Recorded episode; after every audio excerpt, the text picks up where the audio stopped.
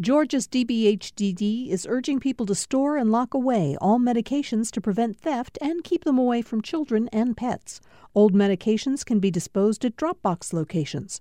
Dropbox locations can be found at opioidresponse.info.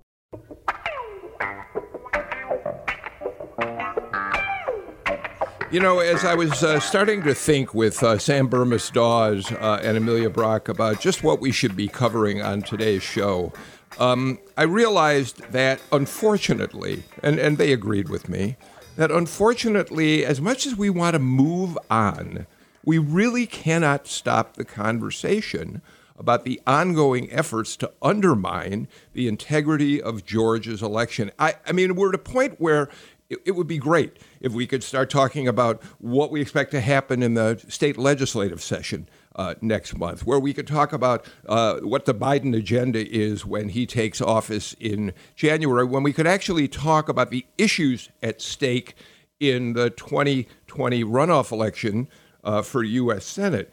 Um, but unfortunately, as long as people continue to make headlines undermining the integrity of the vote here, it's just something we have to talk about. And you may be as tired of it as I am, but I'm sorry. It's just something we can't ignore at this point. So we're going to do some of that today, and then we're going to try to move on to a few other important subjects in political news. Um, joining me, as he always does on Wednesdays, Greg Bluestein, AJC political reporter. Bluestein, um, I'll tell people the story that I've told off air. Uh, last week you didn't do the show because you said to me, I'm taking the family to Florida. I said, Really, Disney World or the beach? And you said, No. Where? Gatorland. It's it was my now 10 year old's birthday, and she's obsessed with gators. And we figured it's outdoors, yeah. it's family friendly. There weren't that many people there, and she got to hold a gator. Oh my God! Well, you know the Okefenokee Swamp is a cheaper way to see all the alligators you could ever hope to see. but anyhow, Greg, I'm very glad you're back with all of your fingers and toes intact from uh, Gatorland. Thanks for being here uh, today. We're joined also by the mayor of uh, Tifton, Georgia, Julie Smith, who comes back to the show. We haven't seen you in a little while, Julie. How are things going down there in Tifton these days? Well, this morning it's a little chilly, but other than that, things are good. The sun yeah. is shining, and people are at work, and uh, we're moving about town, and uh, so it's a good day to be in Tifton, Georgia. So glad to be with you this morning. Yeah, thanks so much for being here. Uh, professor Alan Abramowitz is back with us, too, uh, the esteemed professor of political science and modeler of elections uh, at Emory. Uh, Alan, thank you for joining us again. You're pretty much done. The semester is basically over. You get a little break, right? Oh yeah, we don't uh, come back until late January. We have a longer longer than normal break, um, you know, because of the uh, coronavirus pandemic. So yeah, I've got got some time available. And unfortunately, even in January, classes are going to be online. There's no with without a vaccine shaping up quite yet. Uh, you're not going to be able to meet in person for quite a while, are you? We have uh, a few classes that are meeting in person, um, but uh, the vast majority of classes are are going to continue to be online for the next semester. Okay. Um, and we're also really glad to have back with us today Rene Alegria. Rene Alegria is the uh, president and CEO of Mundo Hispanico, one of the largest uh, digital uh, uh platforms for uh, news about the Hispanic community, news information, cultural uh, stories. And um, Rene, you've built that into quite a megaphone within the national Hispanic community. Glad to have you with us. Thank you very much. Thanks for having me. Uh, all right, let's do this to start. I think it's pretty well known by now that yesterday, Gabriel Sterling, who is the manager of the state's election systems, uh, and who has been routinely reporting out to um, to journalists uh, in a very transparent way what what the election returns, what happened with election returns, what happened with the hand recount, what happened is happening now with the uh, actual uh, recount that President Trump's c- campaign team requested. I mean, between him and Brad Raffensperger, they've been doing as good a job, I think, as possible this time in uh, trying to let us all know what's going on with our election. Yesterday afternoon, um, Greg, let me let you uh, help introduce this. Yesterday, Gabe Sterling came to the Capitol, and it was an entirely different. He's always very straightforward, uh, somewhat informal, in a very pleasant way in the way he reports things, kind of unflappable. Greg, before we hear the soundbite, that certainly wasn't what happened yesterday. No, and you could see it even as he was walking to the podium. You could see that he was furious about something. It was just unbridled passion. Uh, it was. Uh, he told me later it was unscripted. It, it, it, certainly seemed unscripted to me. He was just talking really from, from his heart. Well, let's listen. We're going to listen to a somewhat lengthy soundbite uh, that uh, we think helps set up exactly how angry he was, and it lead, will lead us into our conversation about what's happening here in terms of election integrity. Here's Gabriel Sterling. This is elections. This is the backbone of democracy, and all of you who have not said a damn word are complicit in this. It's too much. Yes, fight for every legal vote. Go through your due process. We encourage you, use your First Amendment. That's fine. Death threats, physical threats, intimidation. It's too much. It's not right. They've lost the moral high ground to claim that it is. I don't have all the best words to do this because I'm angry. And the, the, the, the, straw that broke the camel's back today is again this 20 year old contractor for a voting system company just trying to do his job. Just there. In fact, I talked to Dominion today and I said he's one of the better ones they got. His family's getting harassed now. There's a noose out there with his name on it. It's, it's not right. I've got police protection outside my house. Fine. You know, I took a higher, higher profile job. I get it. Secretary ran for office. His wife knew that too. This kid took a job. He just took a job. And it's just wrong. I can't begin to explain the level of anger I have right now over this. And every American, every Georgian, Republican and Democrat alike, should have that same level of anger.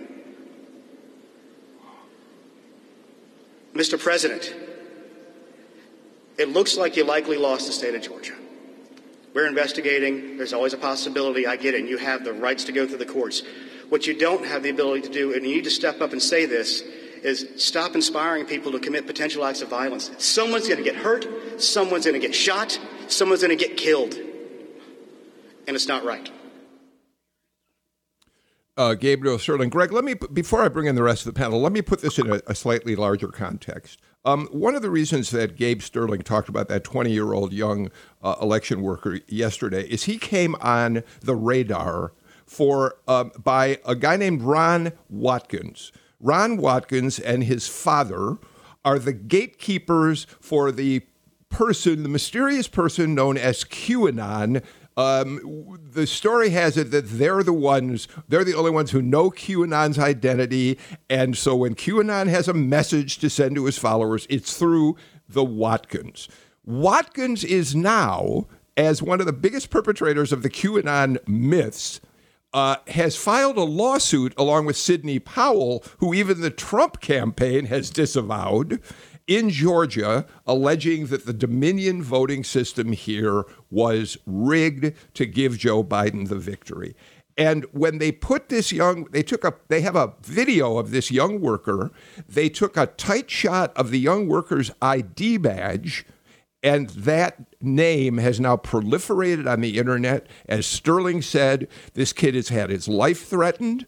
Uh, there's talk about, um, there's been pictures of a noose with a, an expression on it saying something like, God have mercy on your soul.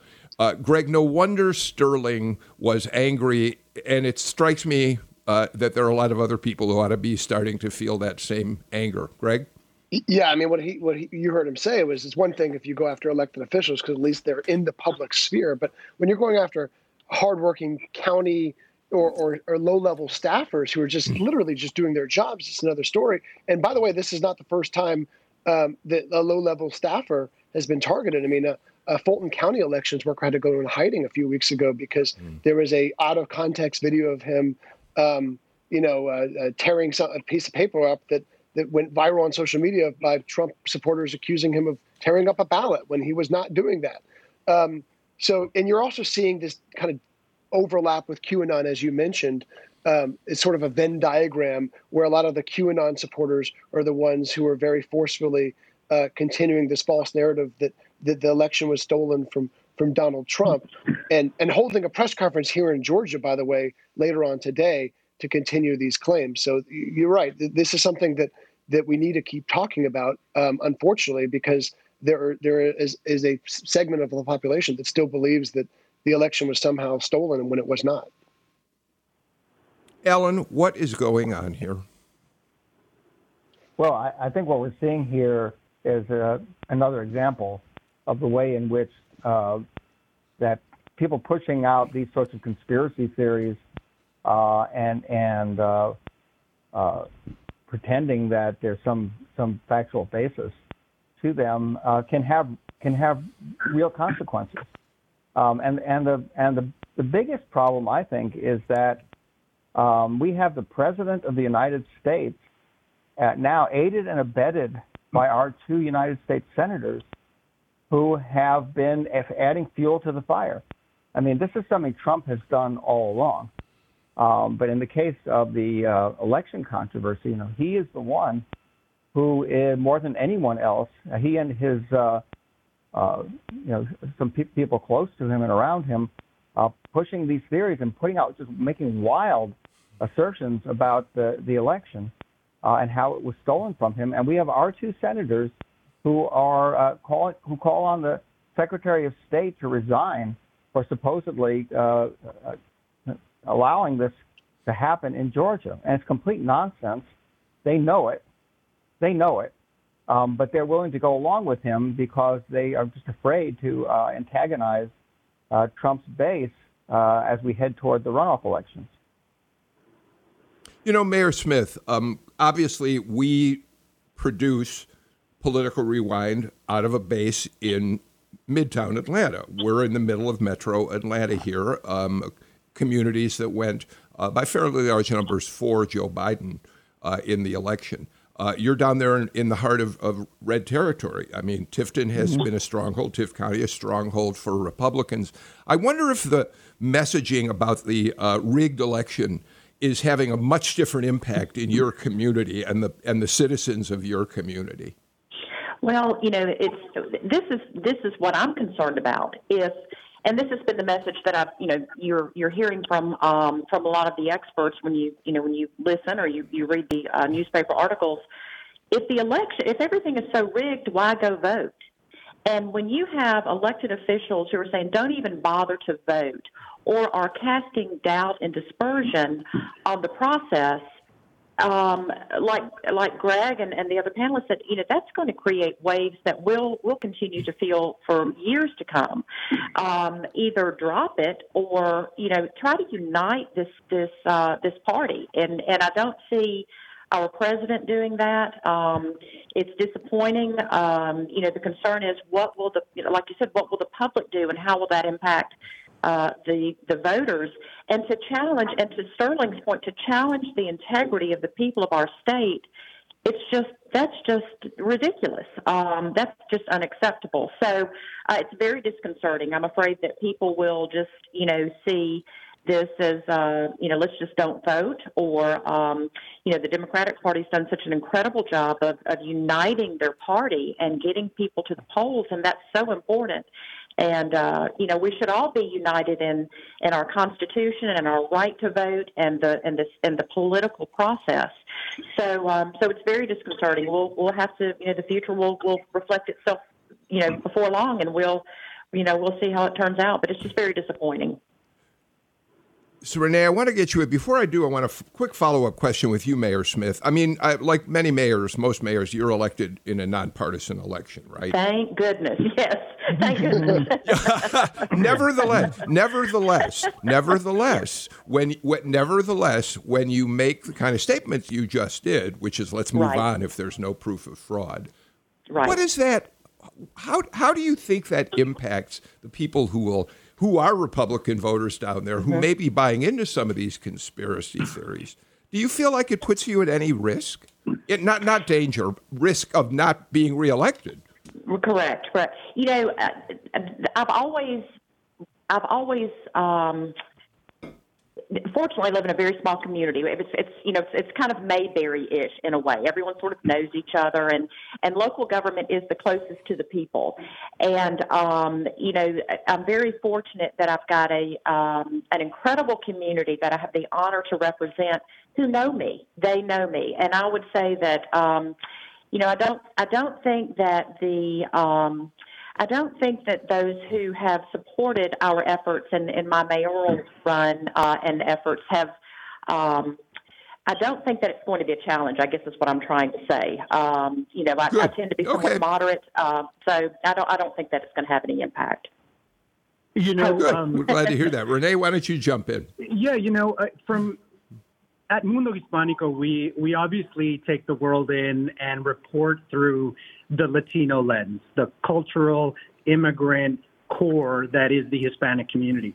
Watching and hearing that tape um, really does remind most of our users of dictator, strong armed propaganda tactics of the countries that most of us escaped from.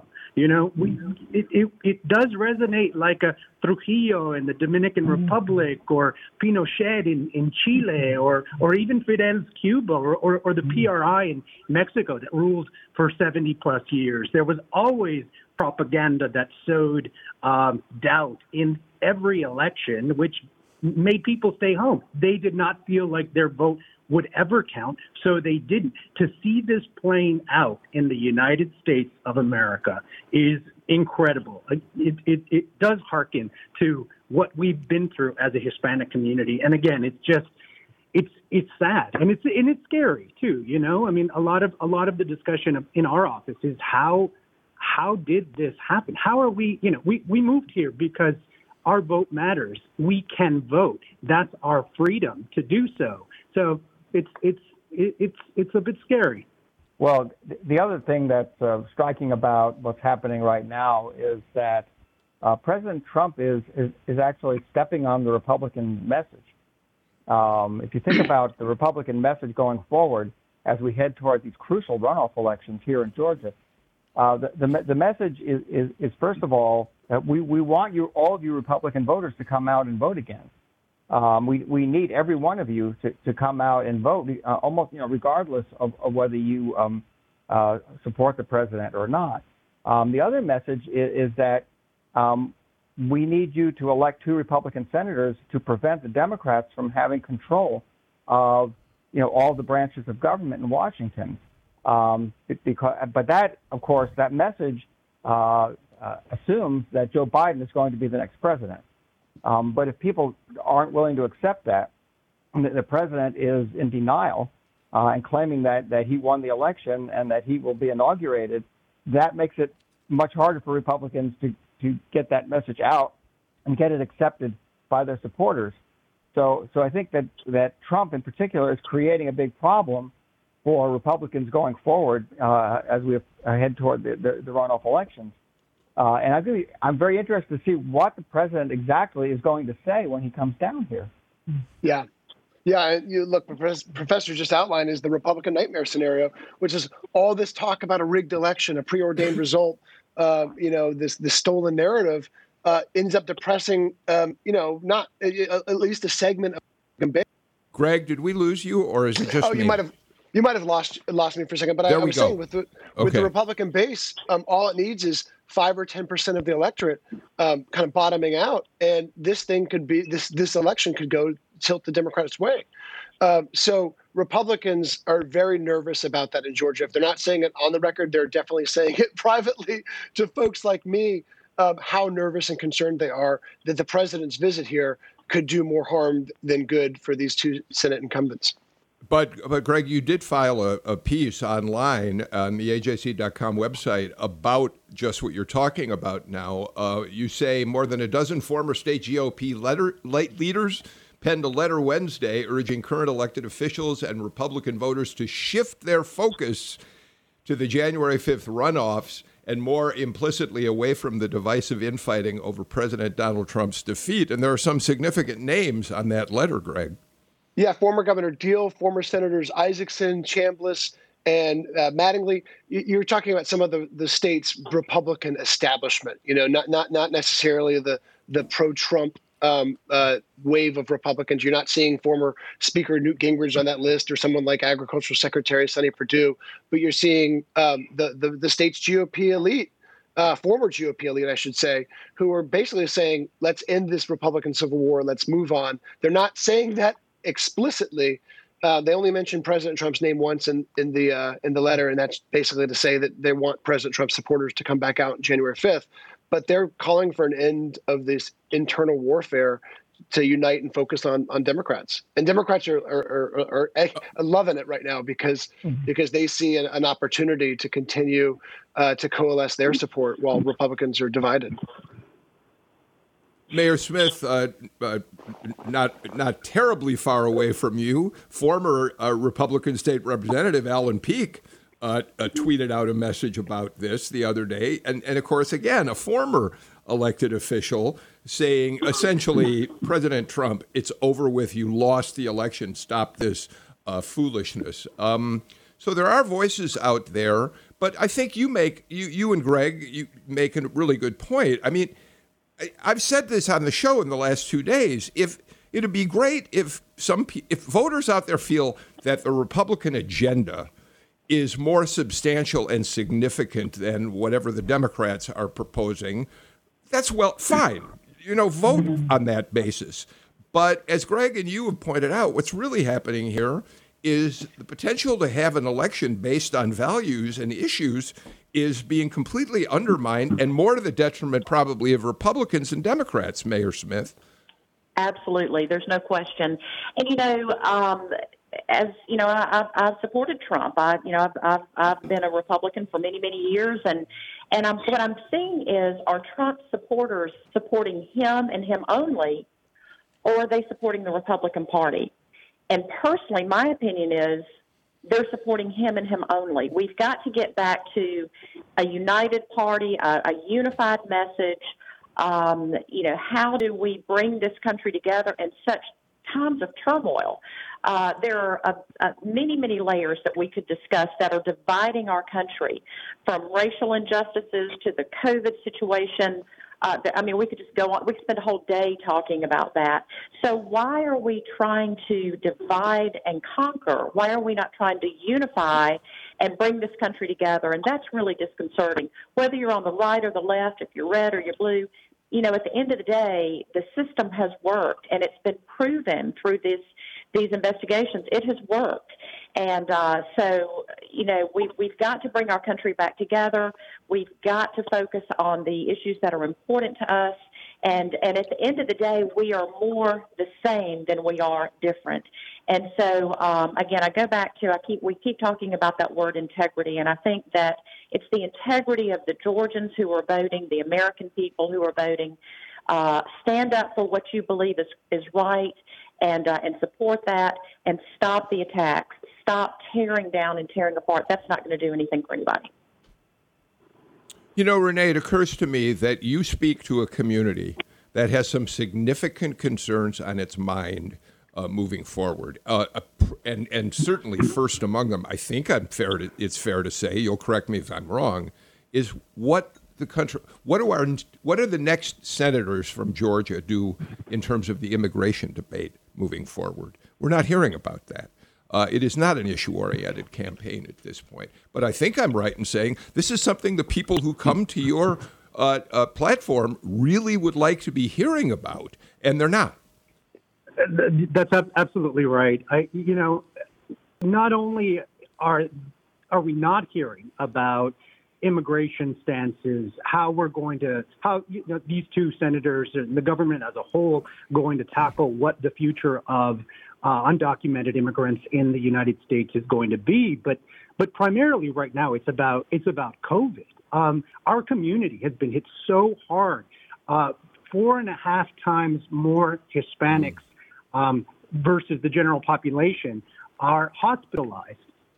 We're not hearing any of that right? You, you, you, see those visuals of those uh, morgue mobiles in El Paso. That hits us. El Paso is a Hispanic city. You know, nobody's talking about that. You know, and here we are listening to all of the rhetoric going back and forth, undermining this election. And why aren't the, the, the more the more serious topics addressed? And yes, it's affecting how we consider voting with for our, our our senators in this upcoming January 5th election. Alan? Yeah, I mean, I, have been struck watching the Senate campaign so far also by the fact that, um, you know, we here we have two incumbent United States senators r- running for reelection. Um, they're not talking about issues very much at all. Um, I'm not seeing much coming from uh, either Perdue or Loeffler in terms of what they think we should be doing to address the pandemic. What do they think we should be doing about immigration? What do they think we should be doing about issues of, uh, of you know, of, of criminal justice reform or any of the other major issues confronting the country? Instead, um, what we're seeing uh, are, are, all these negative attack ads. Uh, and, and, I mean, of course, the Democrats are running attack ads as well, but uh, you know, they're the incumbents.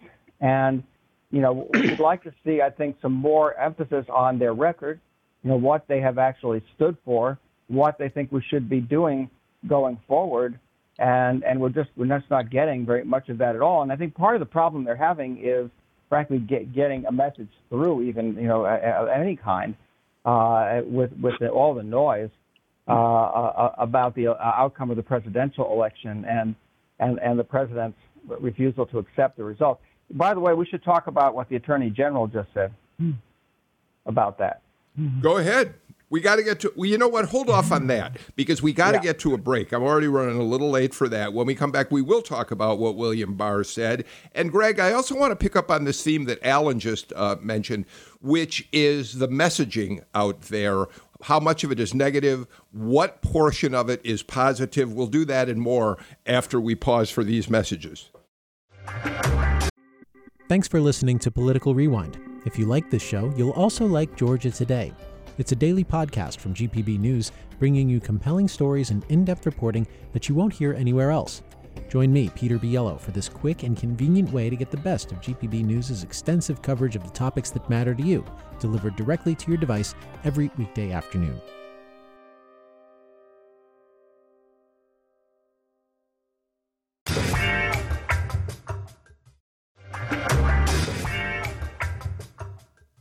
Tifton Mayor Julie Smith, Mundo Hispanico leader Rene Alegria, Professor Alan Abramowitz from Emory University, and AJC reporter Greg Bluestein are with us. Greg, before we turn to William Barr, uh, very quickly, um, Alan talked about the messaging, the negative messaging on TV. Um, our friend Rick Dent, who you, of course, turn to as we do these days to find out what kind of spending is going on in the elections. Uh, in fact, he'll be back with us on Friday because the number now is astronomical. It's over 300 million dollars. Rick will help us unwind. I know. He'll unwind all that with us on Friday show. But in the meantime, Greg, uh, to pick up on what Alan just said, um, b- both the Democratic and Republican PAC money that's been coming into Georgia has almost all been spent on negative advertising, virtually 100%, according to Rick Dent, for both Democrats and Republicans. But when you look at the spending by the campaigns themselves, Perdue and Loeffler's messages, again, according to the way Rick evaluates it, are 100% negative, whereas Ossoff and uh, Warnock are doing at least a mix of negative, comparative, and positive ads. That, does that about summarize it from your point of view?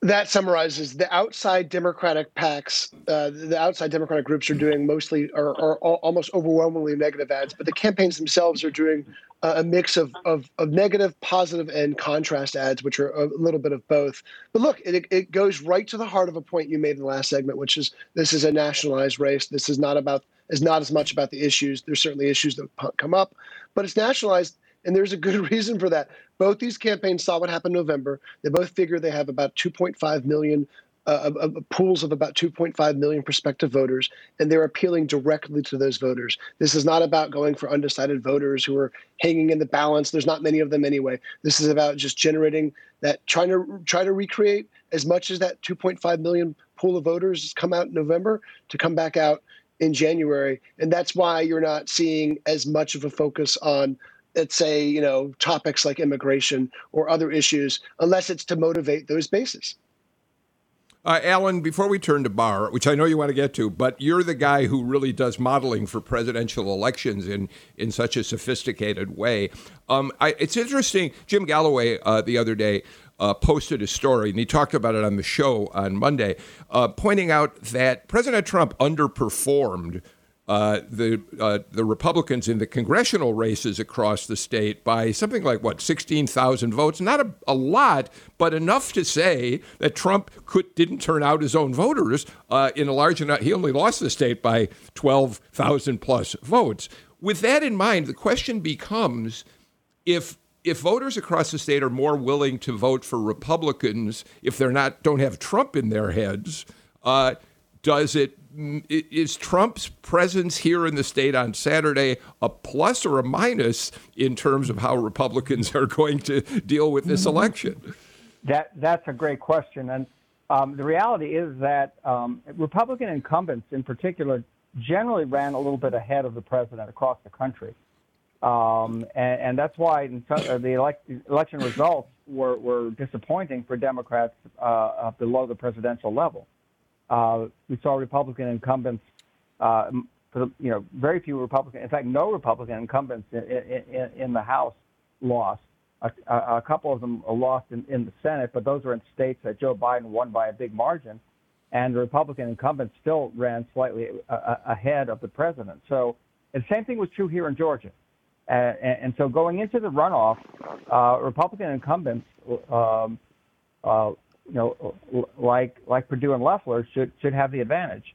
Uh, although Loeffler's you know an appointed incumbent, which is a little bit different. Um, but the the question is, um, you know, can they get not just the Trump base to turn out and and, and vote for them, but but can, can they draw in those other Republican voters who are who that small small group who um, uh, who who voted for uh, for Biden or or didn't vote maybe in the presidential election, but then voted for Republicans down ballot.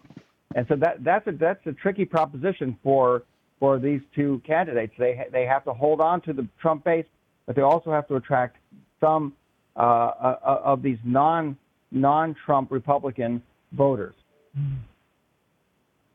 Mayor Smith, um, what do you think about the voters down your way in terms of uh, whether Trump will help or hurt uh, Loeffler and uh, uh, Perdue uh, when he makes his visit down here?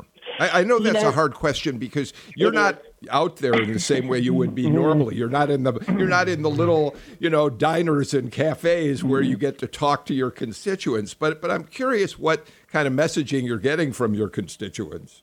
Right. You know, like I said a few minutes ago, it's interesting um, with those Republicans um, they're either supporting the, you know, like Greg said, they're either supporting the Republican Party, you know, which which is you've got those, and Alan said you've got those folks who um, were maybe a little disenfranchised with Trump, who's who's decided to support San, um, um, Biden, and but they're still Republicans at heart, so they're going to, you know, in this Senate election, they're probably going to vote Republican. Um, I, Trump has some very strong supporters, and I think it's going to be interesting to see when he comes into town uh, or into the state on Saturday. You know, is he gonna is he just going to attack Georgia leadership? Is he going to try to unite the Republicans and really support these candidates and talk about, uh, you know, what they've done and, and how they've impacted Georgia, or is he going to be on the fraud train again? Is it is it just going to be about fraud? So um, here in South Georgia, you know, I, I feel like um, I feel like uh, and Perdue are going to have the support of South Georgians, um, in spite of you know whether you love Trump or you hate Trump or however you feel about Trump. I, I think that uh, in our part of the world, down here in our state, we're we're you know they're going to support uh, and Perdue. So uh, so it'll be interesting to see how that compares with the more metro areas, which uh, will probably end up supporting uh, Warnock and uh, and Ossoff. So uh, I feel like uh, I feel like Loeffler and Perdue are going to do do well here in South Georgia, just based on history and how we've voted in the past. Know, um, you know, you know, Rene, uh, it, it's interesting to me, and, and if, if I'm wrong about this, Greg Bluestein, I'm sure will jump in and correct me. But but you know, David Perdue. uh, from I don't see a lot on his uh, Twitter. I don't see a lot of him out there talking about the fraudulent election um, in the same way that Loeffler is. Yesterday on the show, we played a portion of an interview that Loeffler did on Sunday with Maria Bartiromo, uh, in which she basically encouraged. she was encouraged to support every conspiracy theory the president has about the fraudulent election and went along with it uh, entirely. Um, and there does seem to be something of a split between the two of them and how far out front they want to get on this. Um, but I wonder, in your community, which voted, I think, what was the percentage of the Hispanic vote for uh, Trump versus Biden? Do you know those numbers off the top of your head? Well, y- yes. Um, Georgia, uh, first of all, the, the, Latino voter turnout um, in Georgia increased by by 72 percent. I mean that that's a that's a big yep, it was amazing. From 20, from 2016. Um, the numbers are, are undeniably in Biden's camp. Um, but there are mm-hmm. pockets mm-hmm. um, of, of Latino voters that, that are up for grabs, you know, to, to, uh, to, to Greg's point, you know, we, we are listening. We are paying attention. I think long it's been held uh, by the, the Democrats that the Latino vote is just going to be theirs in certain pockets of the country. Um, and it's not. And both parties need to take a look at that, need to take a look at how they're messaging to us and how they're speaking with us. Um, Georgia is that incredible state where the, the, the demographics do play out the way the country is playing out. You're, you're seeing um, this, this influence of the Latino vote swaying. I mean, the, the, the margin is so tight that if, if the right Republican candidate speaks to us in the right way, they're going to make headway, much like the, the headway and ground that they, they made up in South Florida, in Miami Dade. Um, Hillary Clinton took Miami Dade by, you know, 30 plus points. Um, Biden only took it by seven points uh, largely because, and this is widely reported, the the the, the fear ads that the the Republicans were running that compared Biden to socialist dictators, um, kind of this Trojan horse effect. It worked in in Miami, and it, it, it did not work in Arizona or Nevada. Um, it worked in the Rio Grande uh, territory in, in Texas.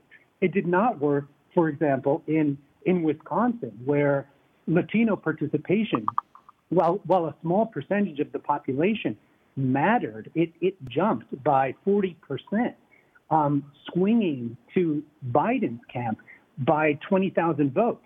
So, you know, a lot, a lot has been written about and talked about, uh, you know, the monolithic Latino vote, and that's just you know, be, being a part of the community as as we we are, and as Mundo Hispanico reports, we understand the nuances of the Mexican American versus the Cuban American experience, uh, Latin American versus Central American, and and and again, you're seeing that play out in real time in Georgia. I think I think years from now, you're going to look at this election in Georgia and really document the turning of the tide with the Hispanic vote. And it's going to be very interesting to see see how it does play out in January 5th.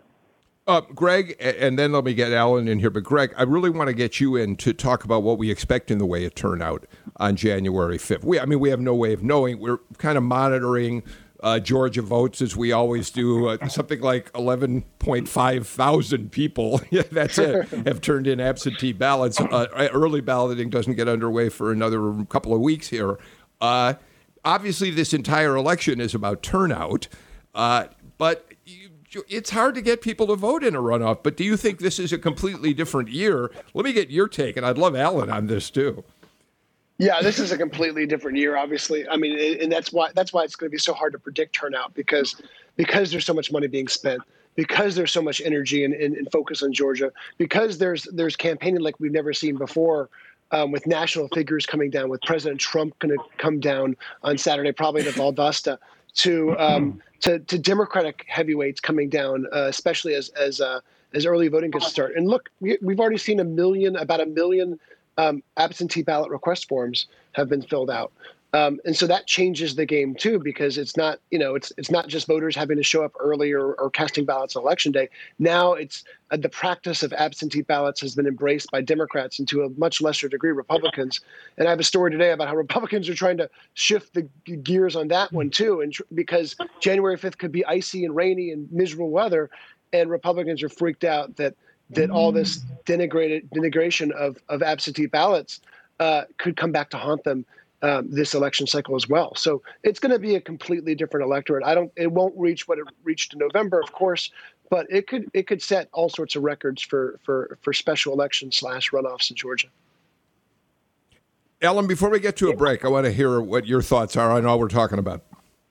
That's absolutely right. I mean, I think this is going to be a very high turnout for a runoff election, far far higher turnout than we've had in previous runoff. We've never had a runoff election anything like this where we not only have two United States Senate seats at stake, but but that the outcome of those two Senate races is going to determine control, which party controls the United States Senate, the level of um, the amount of campaigning, the amount of money that's being spent down here, um, the amount of attention that it's going to get, the amount of coverage it's going to get in the media. We're going to get a big turnout. Again, certainly not going to approach the five million votes uh, that we had in in the uh, November election, but um, I think it could be somewhere close to, uh, say, a midterm election turnout like 2018, which was a very strong uh, turnout for a midterm election. I would not be surprised if it approaches that that number.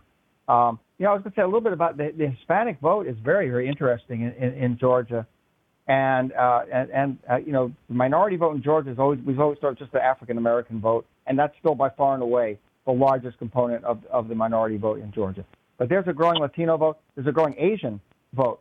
Uh, and, and the Asian vote in the Atlanta suburbs in particular was crucial for Democrats, or has be- become a strong point for Democrats. So those voting blocks are going to be very important uh, in, in this runoff. Frankly, the messaging from Republicans that I'm seeing is not aimed very much at appealing to those voters. Um, this messaging attack, attack, you know, demonizing immigrants, demonizing undocumented immigrants in particular, uh, and not talking about what should be done about the economy is is I think a mistake. I mean, I think they ought to be putting out a more positive message about here's our plan for reviving the economy. That's crucial to Latino voters, uh, uh, and and attacking immigrants. You know, it, it's not the way to go. I think, uh, and this this voting block is only going to get larger over time. I want to pick up on that when we come back from our break, but we got to get to it right now. More on political rewind in just a moment.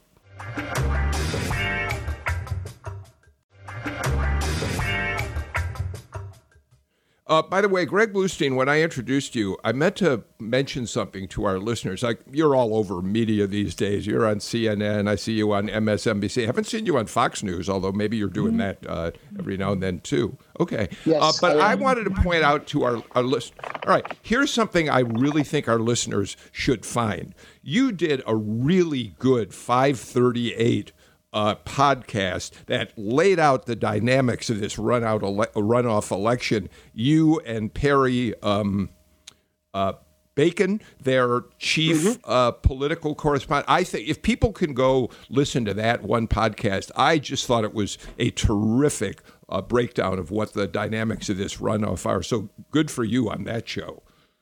Thank you. Yeah, he, he's they they go great and they go really in depth into these races in a way that uh, it's a few shows other than yours can do. well, thank you for that. Um, Mayor Julie Smith's with us, uh, Alan Abramowitz, and Rene Alegria. Let's, for a minute at least, talk about uh, what you said. Of course, the Hispanic vote is not monolithic, and this election showed it to us more than ever. Uh, Alan just talked about how important that vote is becoming here in Georgia. But what what accounts for the fact that Arizona elects Donald Trump with a big Hispanic turnout, whereas Florida uh, rejects uh, Joe Biden? I mean, to some extent, I assume it's the difference between the Cuban community in South Florida and and the, the Mexican American. I'm not quite sure. I certainly shouldn't say another word because I don't understand it at all. sure, uh, it, it, look, it, it, it is complex. You know, I mean, there there are so many studies, there are so many political analysts that try to break it down. Um, in, in Arizona, you, I, am actually from Arizona. I'm born and raised there. My family's yep. in Arizona, Pima County. Um, largely a Democratic stronghold. Maricopa County, where Phoenix is largely used to be a Republican stronghold. Now it's certainly purple. You, you are seeing in Arizona the, the effects of acculturation through the decades play in. Younger Hispanics overwhelmingly go for, say, went for Biden and the Democratic Party. Um, there, there's also the history of, of, of immigration and Hispanic uh, politics in the state. Uh, SB 1070, which was a very controversial bill in Arizona that, that made it legal for uh, law enforcement to, to, to request papers, which, which contributed to a sense of fear, whether you were a citizen or not, you were, you were targeted. Um, and that was in 2010 that that certainly held a mm. lot of sway with Arizona um, Democrats. Also, I think that the ground game in Arizona, you know, the the Hispanic grassroots ground game really came to fruition. I, I don't necessarily think that that Arizona went Dem because the Dems paid that much attention to the Latino vote. They're they're as mystified by the Hispanic vote as Republicans are largely. Um, yeah. In in South Florida, you know, again, Biden won Miami, but by seven points, and that's generally a loss when when you compare it to how how popular the Clintons were in South Florida. But it's it's it is a different mindset there, and it's a it's a it's it's a vote against the the politics of their home country, i.e., Cuba. So there were also a lot of concerns expressed in the aftermath of the election that the Biden campaign didn't focus enough on Hispanic voters in Florida, whereas it, it Trump did. And and I, we can maybe look at that on another occasion. But I, I want to, before we run out of time, turn to Mayor Smith on this as well, because you know it's interesting, Mayor Smith. You're surrounded by a, a farming community.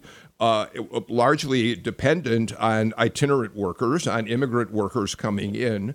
Um, certainly, some of the anti immigration rhetoric and policies of the Trump administration have not been helpful in terms of farmers getting the, uh, the work that they need when it comes to harvest time. And yet, and yet, Trump continues to be by far the choice of the uh, agricultural community around you.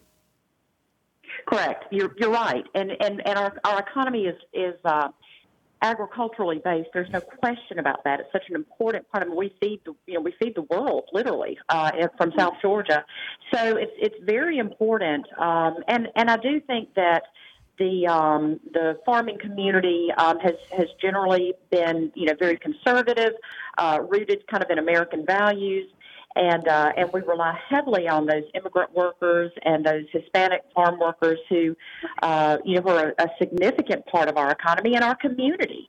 And so, uh, so it's it's going to be interesting to see um, to see how they turn out and what they do, uh, in spite of the fact that. Um, you know they're not they're not getting um, i don't think the hispanic workers and the hispanic population are getting the attention that they need and, and the support that they need from our government. But um, it'll it'll be interesting, and it is a very important part of our uh, our background of our economy. Um, Alan, we are coming close to the end of the show, but I'm curious. Your modeling of presidential races is uh, usually based. It's an economic m- model. It's an employment-based model. You couldn't do that in 2020 because of the pandemic and how it suppressed the economy.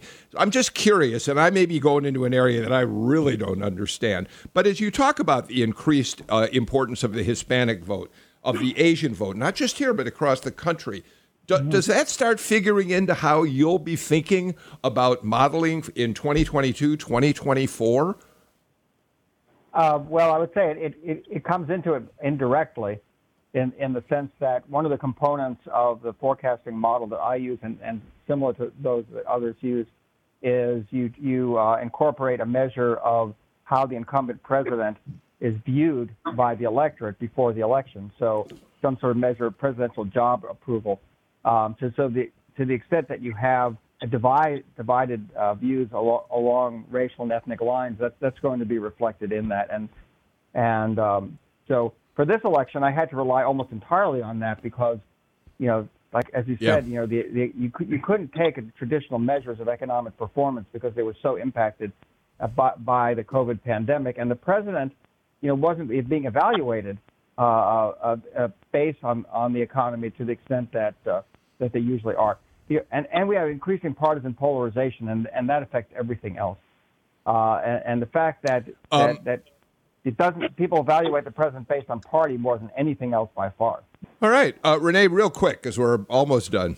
Sure. No, I you know the the one thing that you can be certain of, at least from the Hispanic perspective, Mundo Hispanico, is is the the grassroots m- motivation that Hispanics have now. We matter in the state of Georgia. Okay. The the the politicians that cater to us will matter, etc.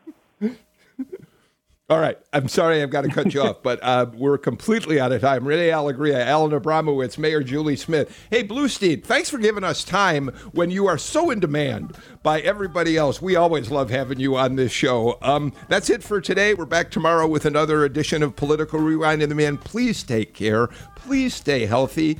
Please wear a mask and start thinking about when you're going to vote in the January 5th election. See y'all tomorrow.